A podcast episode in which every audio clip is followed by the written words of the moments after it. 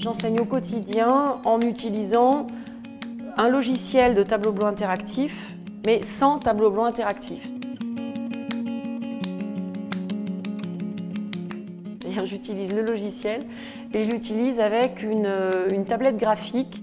Cela me permet, par rapport au TBI, bah, de le faire dans une salle dans quelconque, du moment qu'elle est équipée d'un vidéoprojecteur.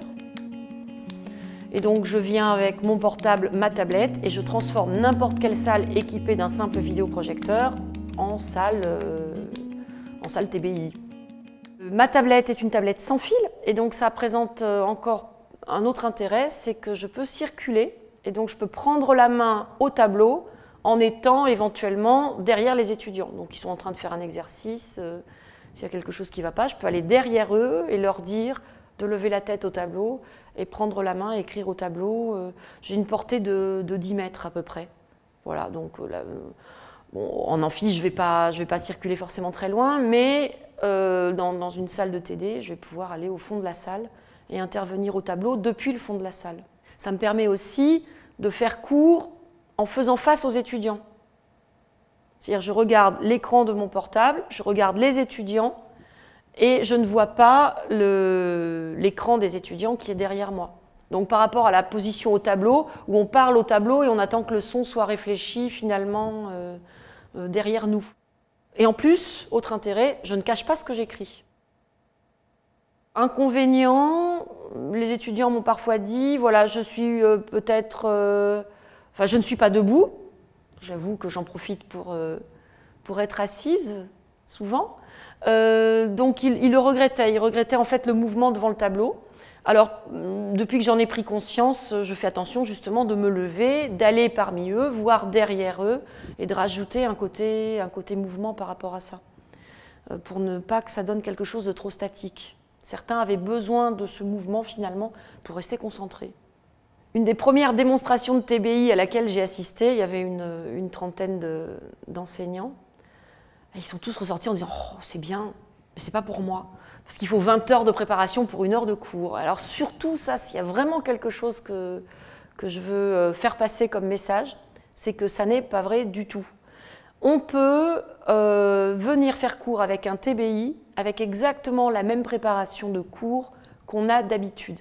En fait, euh, le TBI peut s'adapter à plein de façons différentes de faire cours et on n'a pas besoin de refaire tout son cours pour utiliser un TBI.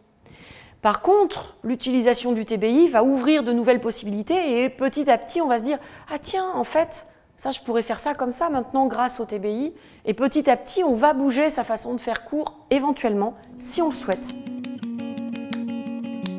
Il y a un certain nombre d'informations que je ne mets pas sur le PowerPoint, comme si le PowerPoint n'était pas fini en fait. Il n'est pas tout à fait complet. Et les éléments les plus importants, ceux sur lesquels je veux attirer l'attention, c'est ceux que je vais rajouter en manuscrit en direct. Et là, tout de suite, sur ces éléments-là, c'est moi qui écris euh, et ça va attirer davantage l'attention, ça va marquer l'attention. Et puis en plus, comme c'est moi qui l'écris, les étudiants ont tendance à prendre plus de notes.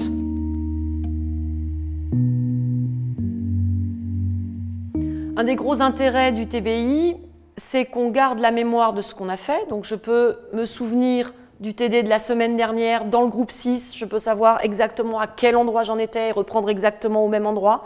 Et puis ensuite, je peux diffuser ou pas l'information, c'est-à-dire je peux décider, euh, cinq minutes après la fin du cours, d'exporter en PDF et éventuellement de diffuser par l'espace numérique de travail euh, le contenu d'une ou plusieurs diapos.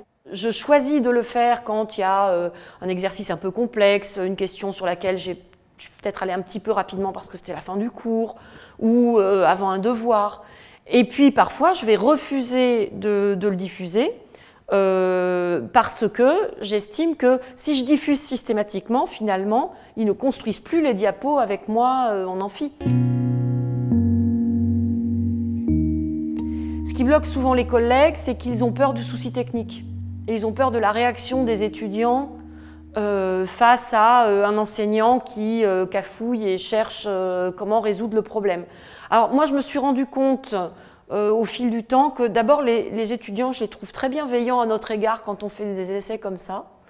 Et donc, euh, certes, ça les amuse euh, un peu de, de, nous voir par rapport à ça, mais ils essayent de nous aider, euh, voire ils expliquent à un enseignant, parce qu'ils sont attentifs hein, à la façon dont on utilise l'outil, donc ils sont capables de, de la réexpliquer à quelqu'un d'autre.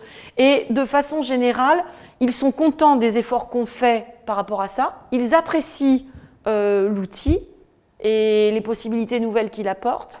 Et donc ils sont prêts à, patienter le temps qu'on trouve une solution. J'utilise euh, la tablette graphique avec euh, un logiciel de TBI qui est libre, open source, gratuit et multiplateforme. Donc il a l'avantage de marcher exactement, mais alors exactement avec le même interface, le même environnement sous Windows, euh, sous Mac, sous Linux.